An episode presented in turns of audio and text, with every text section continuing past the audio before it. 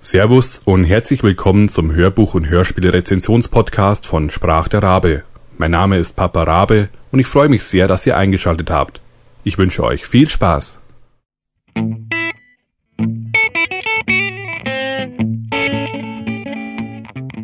Nummer 3 Fetzer von Markus Heitz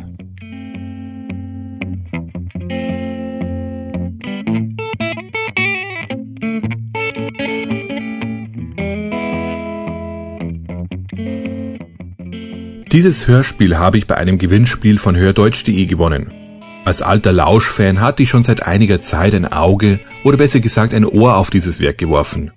Es hatte sich aber wie so oft nicht ergeben. Als dann das Gewinnspiel ausgerufen wurde, hat das Hörspiel sich dann einfach so seinen Weg in mein CD-Regal gesucht.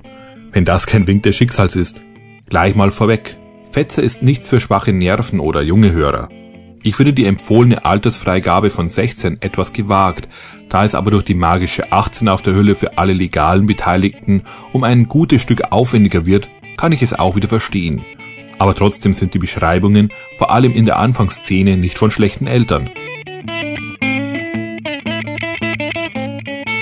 Titel Fetzer Autor Markus Heitz Sprecher Jürgen Holdorf, Katharina von Dake, und andere.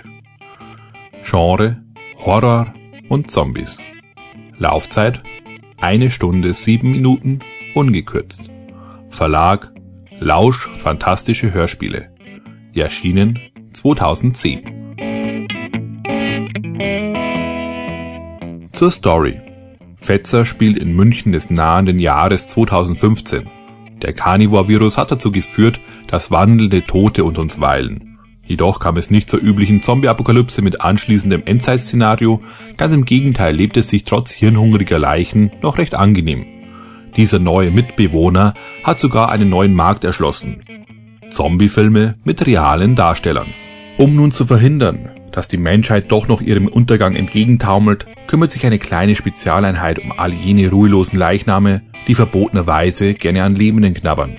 Doch eines Tages kommt es zu einem schwerwiegenden Fehler. Einer der angesagtesten Zombie-Schauspieler wird aus Versehen bei einem Einsatz getötet und schon bald lässt die Filmfirma Fetzer, Marktführer dieser Sparte und Arbeitgeber des nun endgültig in die ewigen Jagdgründe geschickten, nicht nur die gesetzliche Gewalt auf die Teammitglieder los und das Grauen beginnt. Sprecher obwohl es als Hörspiel ausgeschrieben ist, dominiert die Stimme von Jürgen Holdorf die meiste Zeit, da sowohl den Erzähler als auch die Hauptfigur in Ich-Form und Dialog spricht. Dank der guten Stimme ist das aber kein Manko.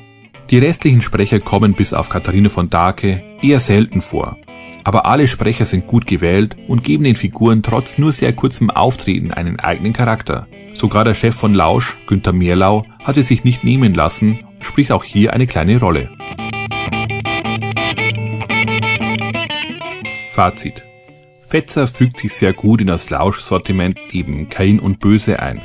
Wie oben schon angedeutet, sehe ich es aber nicht als Hörspiel. Es ist ein Zwischenschritt zwischen Hörbuch und Hörspiel. Der Ich-Erzähler, der auch die unabhängige Erzählerrolle übernimmt, wirft auch erklärende Sätze mit ein, die bei einem reinen Hörspiel eben durch das Spielen übernommen oder durch einzelne Charaktere verbalisiert worden wären.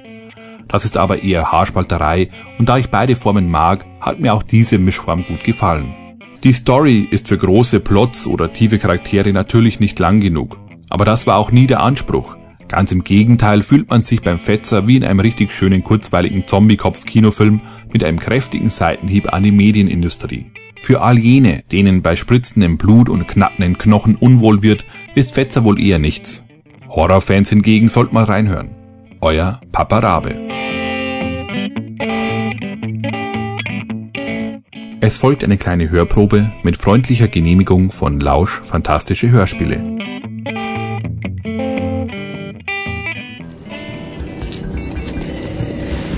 Als wir noch fünf Meter entfernt waren, bemerkte uns das schwarzhaarige Mädchen.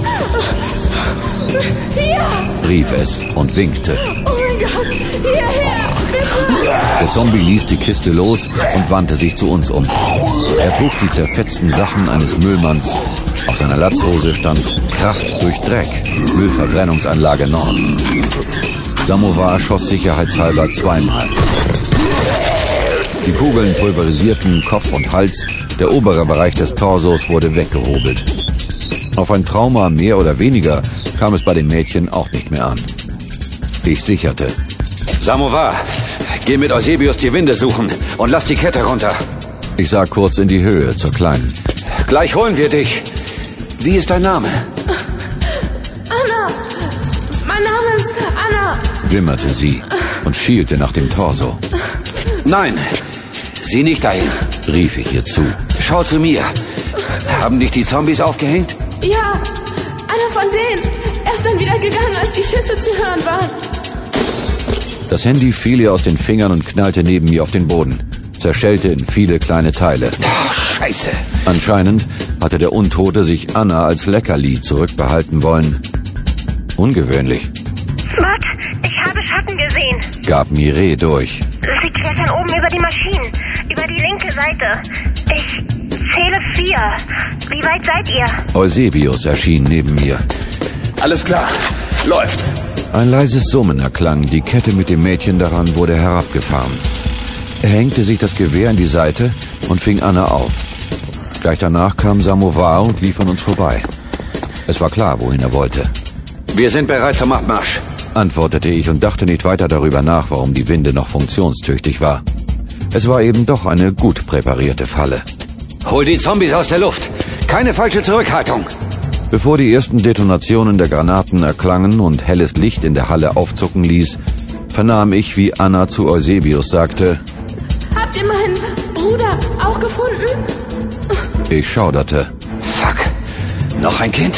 Dann schrie Eusebius laut auf und ich wirbelte herum. Er hatte die Kleine auf den Arm genommen. Sie hatte ihm das Visier in die Höhe geschoben und biss ihn mitten ins Gesicht. Was ist das?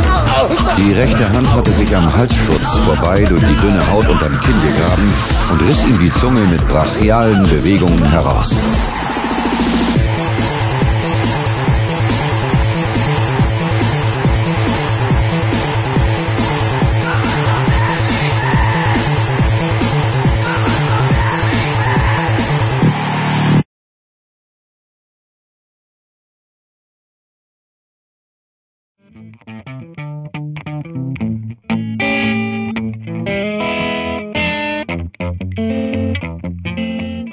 Das Hörbuch gibt es als CD bei hördeutsch.de und als Download bei audible.de. Die Musik stammt von yamendo.com, Band All About Guitar und steht unter Creative Commons License. Vielen Dank fürs Zuhören und bis zum nächsten Mal. Euer Papa Rabe.